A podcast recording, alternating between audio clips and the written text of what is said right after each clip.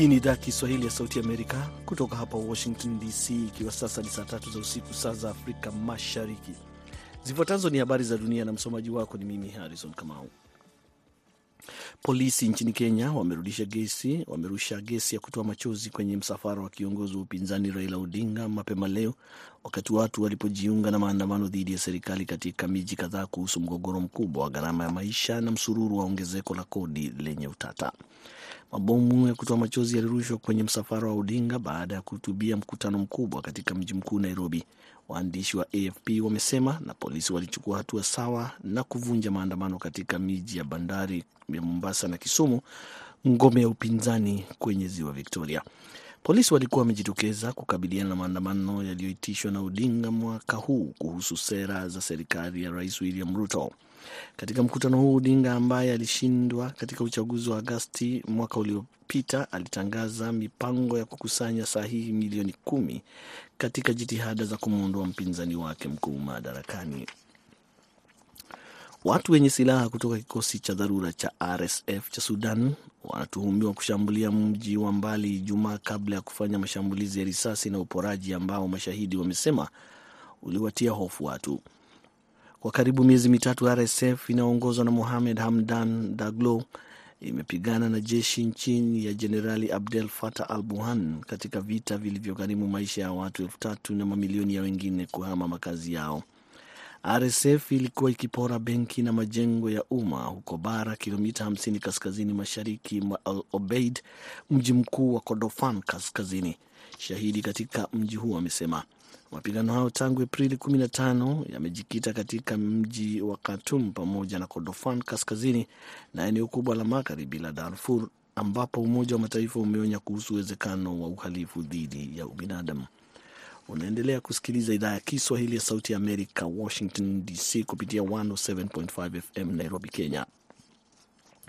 Rais wa Ukraine Volodymyr Zelensky mapema leo amesisitiza wito wake wa kupata silaha za masafa marefu kufanya operesheni za mashambulizi na kujihami dhidi ya wanajeshi wa Rusia wanaovamia nchi yake. Akizungumza katika ziara yake ya Jamhuri ya Czech, Zelensky amesema Ukraine inazungumzia kupata mifumo ya silaha za masafa marefu kutoka kwa washirika wengi ikiwa ni pamoja na Marekani. Bila ya kuwa na silaha za masafa marefu ni vigumu sisi kufanya mashambulizi yanayofaa, lakini pia kufanya operesheni ya ulinzi, kwa maana unailinda ardhi yako na kufikia umbali unaostahili kumwangamiza adui, amesema Zelensky. Prague ni, ni sehemu ya ziara ya kigeni kabla ya mkutano wa kilele wa NATO wiki ijayo ambapo anatarajiwa kuhimiza muungano huo kuikubali Ukraine kama mmoja wa wanachama wake. Kikosi cha walinzi wa mapinduzi Alhamisi kilikamata meli ya mafuta katika kuba ya Uajemi ambayo inadaiwa kuwa na mafuta ya magendo. Shirika la habari la Iran Rafaz limesema Ijumaa meli iliyokuwa imebeba tani mia tisa za mafuta ya magendo na wafanyakazi kumi na wawili ilikamatwa na wanamaji wa kikosi cha walinzi wa mapinduzi waliokuwa wanapiga doria chini ya amri ya mahakama. Makao makuu ya kikosi cha tano cha jeshi la wanamaji la Marekani yamesema katika taarifa yake kwamba jeshi la walinzi wa mapinduzi ya Kiislamu IRGC limekamata kwa nguvu meli ya kibiashara ambayo huenda ilifanya shughuli za magendo.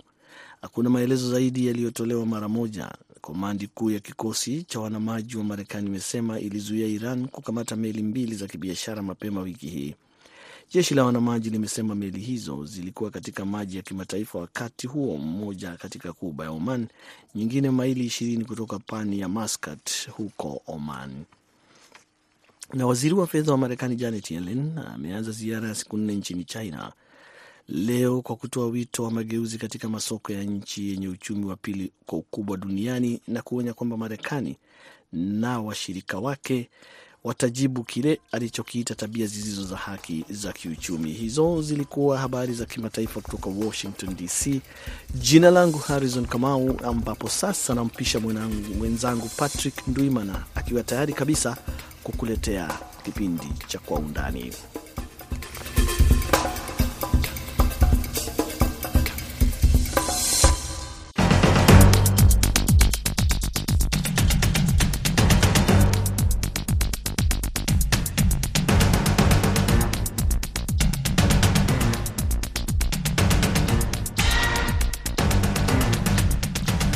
Karibu msikilizaji wetu popote unapotusikiliza katika kipindi cha, cha jukwaa la waandishi wa habari. Leo tunajikita zaidi kwenye maadhimisho ya siku ya Kiswahili duniani.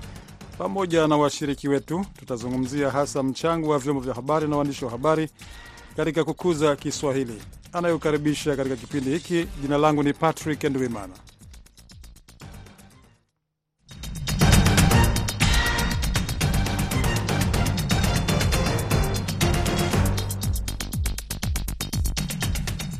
Dunia inaadhimisha leo siku ya Kiswahili, siku iliyotambuliwa rasmi na shirika la Umoja wa Mataifa la elimu, sayansi na utamaduni, UNESCO. Huu ni mwaka wa pili siku hiyo ikiadhimishwa kote ulimwenguni. Kauli mbiu ya mwaka huu ni kuimarisha uwezo wa Kiswahili katika ulimwengu wa kidijitali. Kiswahili kina wazungumzaji zaidi ya milioni mia mbili.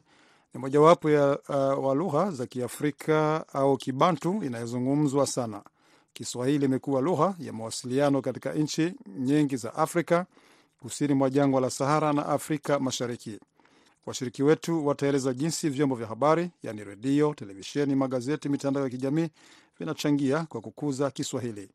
Na washiriki wetu uh, katika laini ya simu tunaye Deo, Deodatus Balile, ni mwenyekiti wa jukwaa la wahariri nchini Tanzania. Deodatus, karibu. Asante sana, nashukuru. E, tunaye pia Hassan Ali e, mtangazaji wa redio nchini Kenya ambaye kupitia vipindi vyake amejitolea kuwafunza Kiswahili wa Kenya. Hassan Ali, karibu katika jukwaa la waandishi wa habari. Asante, nashukuru na nafurahi sana kuwa nawe jioni ya leo. E, vile vile tunaye Sadam Mubale, ni muhariri katika redio UBC huko Uganda. Mubale, karibu katika kipindi chetu. Asante uh, sana na nashukuru sana kuungana nanyi uh, katika kipindi hiki. Basi nianze nawe Deodatus Balile, uh, katika uh, kuona mchango wa vyombo vya habari au kukuza Kiswahili uh, lazima tuzingatie zaidi uh, namna tunavyotumia lugha hii ya Kiswahili. Tunaombwa kutumia yale maneno ambayo ni sahihi yanayoeleweka. Uh, wanasema Kiswahili sanifu. na we kama vile muhariri Ndiyo. Mnahakikisha vipi kwamba waandishi wa habari wanatumia Kiswahili ambacho kinastahili kutumiwa katika vyombo vya habari na hasa wakati kuna uh, mwingiliano wa lugha eh, Kiingereza na lugha nyingine? Kama wahariri, mnahakikisha vipi kwamba lugha inayotumiwa katika vyombo vya habari ni lugha ambayo inafaa au ile wanasema Kiswahili sanifu? Uh, kwanza nishukuru kwa kuwa na mjadala huu na ni siku chache nimetoka hapo studio za VOA Kani, na wakati tunaadhimisha sasa hii e, e, siku ya Kiswahili duniani, na swali hili linakuja wakati mwafaka. Kwamba kinachotokea kuna shida kidogo. Kwa upande wa magazeti, magazeti hayana shida, kwa maana ya kwamba magazeti yanayotumia Kiswahili yanazungumza Kiswahili, yanawasilisha Kiswahili kwa njia ya maandishi bila kuchanganya lugha, na hata inapotokea kwamba unahitajika ufafanuzi eh, lugha inayofafanuliwa huwekwa kwenye mabano. Lakini imekuwa ni bahati mbaya sana kwamba kwenye TV kuna uafadhali kidogo, lakini kwenye redio, hasa hizi redio za kijamii na hasa hizi redio ambazo ni FM, tumejikuta kwamba watu wengi, watangazaji wengi wamedhani na kuamini kwamba wanapochanganya eh, Kiswahili na lugha nyingine, akaonekana anaweza kuzungumza Kiingereza kidogo ndani ya Kiswahili, akazungumza Kifaransa kidogo, na hata ikiwezekana Kiarabu au Kichina, basi anajiona yeye ni mtangazaji ambaye ana weledi, anauelewa, ana ufahamu mkubwa sana. Hili ni tatizo kubwa ambalo kwa kweli tunalifanyia kazi hapa nchini na kuwasihi waandishi kwa maana ya watangazaji kwenye redio za kijamii wajitahidi sana kwamba wanapoamua kufanya utangazaji kwenye redio, basi wakisema wanatumia Kiswahili watumie Kiswahili, wakisema watumie Kiingereza watumie Kiingereza, wakisema watumie Kifaransa, Kichina, na wafanye hivyo pasi kuchanganya, kwa maana ya kwamba wanapochanganya changanya hizi lugha wanafanya msikilizaji anayesikiliza imekuwa kawaida. Baadhi ya watu wanaona kwamba ah, ni kawaida tu, anasikia hilo neno analifahamu na au kulitambua, lakini ukienda kwenye ule ufasaha, kwenye fasihi, kwenye lugha, kwenye weledi, tunajikuta kwamba hatutendi haki iliyo sawasawa. Sawa kabisa. Basi tumsikie na Hassan Ali anavyosema. Uh, Deodatus Balile, hili ni, hii ni shida Tanzania, sijui Kenya hii ya kuchanganya lugha. Kenya vipi? Sababu uh, tukisikia matangazo ya huko Kenya huwa tunasikia hata viongozi zaidi wanazungumza Kiingereza uh, kuliko Kiswahili. Vipi upande wa waandishi wa habari? Ah, ndugu yangu umegonga ndipo, na asante kwa mwaliko kwa kikao hiki cha leo. Miaka kama minne mitano hivi, wakati nimekwenda uh, Tanzania, tulikuwa tunafanya ma ma makala maalum kuhusu vyombo vya habari nchini Kenya na Tanzania kwa namna vinavyotumia Kiswahili, na palikuwepo na tatizo kubwa sana, alivyosema mwenzangu kutoka Tanzania.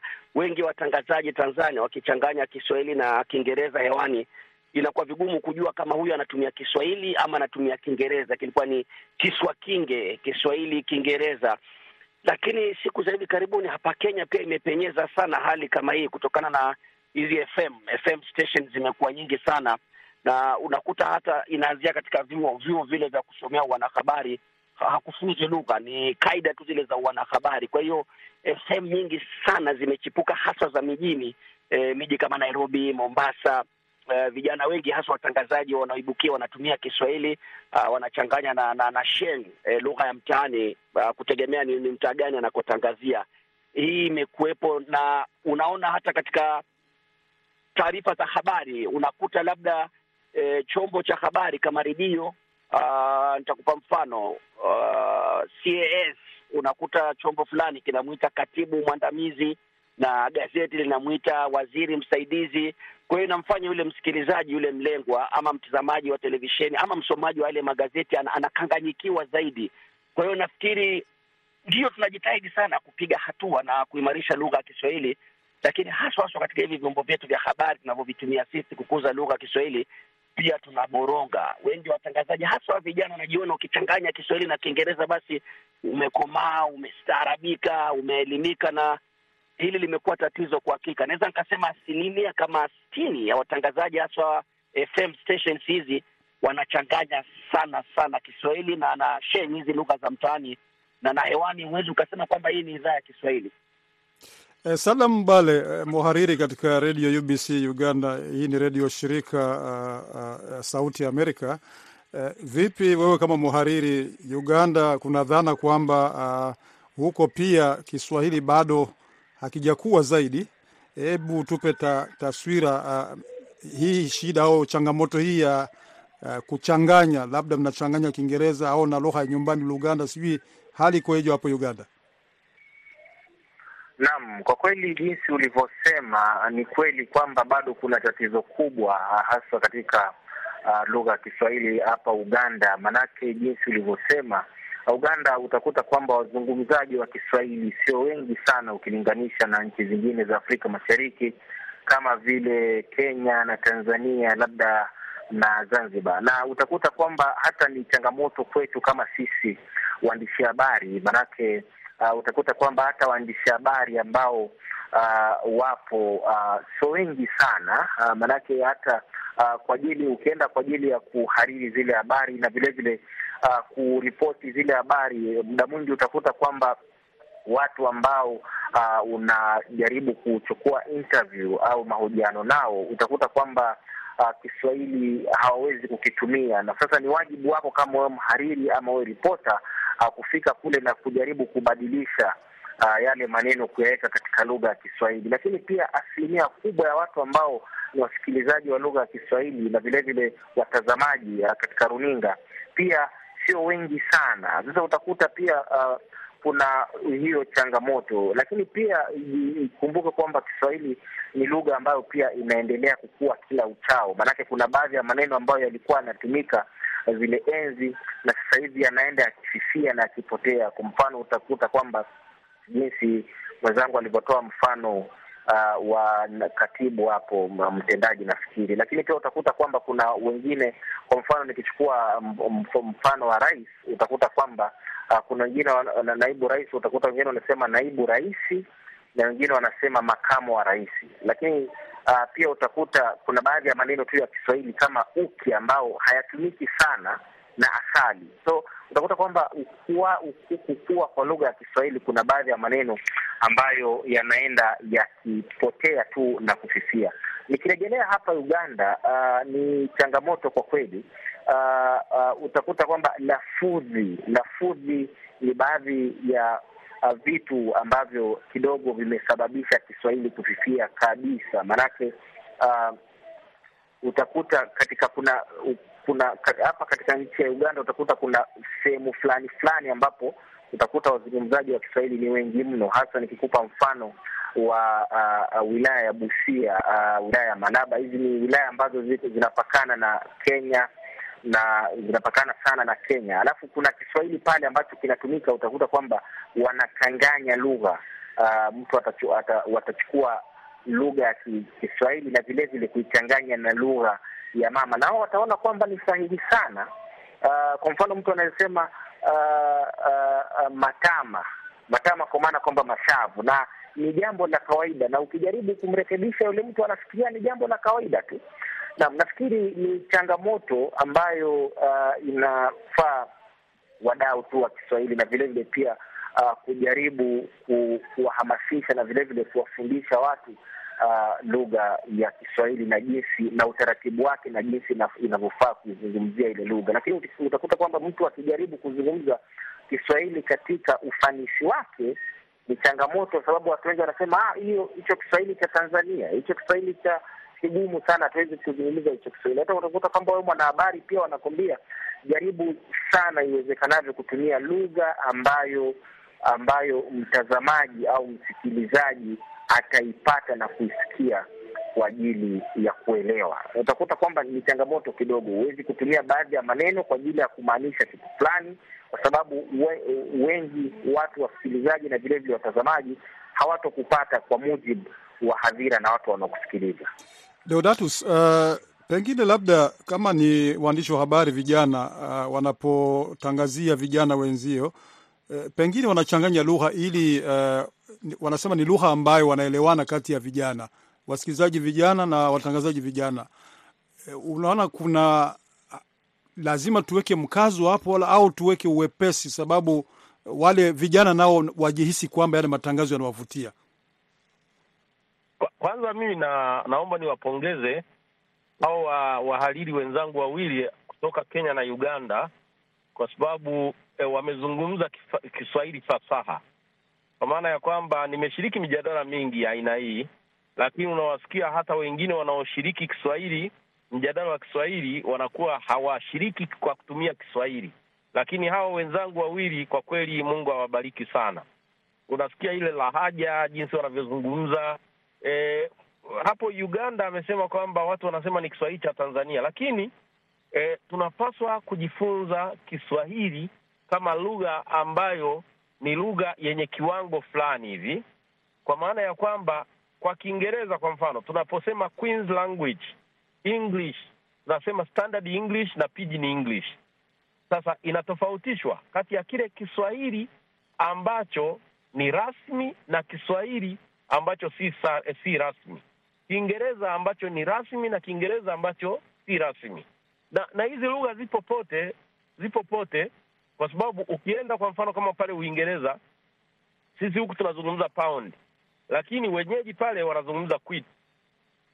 Ukija hapo Marekani e, sisi tunavyokuwa tukizungumza, unaweza kusema kwamba Chantaland Avenue lakini utasikia ukizungumza na mwenyeji anakuambia Chan Ave. Sasa hizi lugha na, na lahaja zake jinsi zinavyokatwa, tunapaswa kuhakikisha kwamba vijana wetu, kizazi chetu, jamii yetu, vyombo vya habari vina jukumu la kuhakikisha tunapeleka lugha ambayo ni sahihi, kwamba hawaipendi jamii. Ina mambo mawili, kuna matakwa ya jamii na maslahi ya jamii, na ningefafanua kwa Kiingereza ingesema public interest na interest of the public matakwa ya jamii ni vile vitu ambavyo ni vitu, kama hivyo tunavyosema kwamba vijana wanajiona wenyewe akichanganya Kiingereza na Kiswahili, basi yeye kasoma kidogo, kaelimika, si mshamba. Lakini maslahi ya jamii ni kuwa na lugha iliyo sahihi katika vyombo vya habari. Kwa hiyo sisi vyombo vya habari tusivutwe na mihemko, tusipelekeshwe na jamii, kwa maana ya kwamba ina, inataka jambo fulani, lakini tuwe na mahitaji ya jamii, kwamba jamii inahitaji lugha iliyo sahihi, inahitaji lugha iliyo sanifu ili tuilee hii lugha, kwa maana ya kwamba mi nakumbuka miaka karibu elfu mbili na kumi nilikuwa pale Kinshasa, nika mwenyeji wangu anazungumza Kiswahili akasema unichunge kidogo.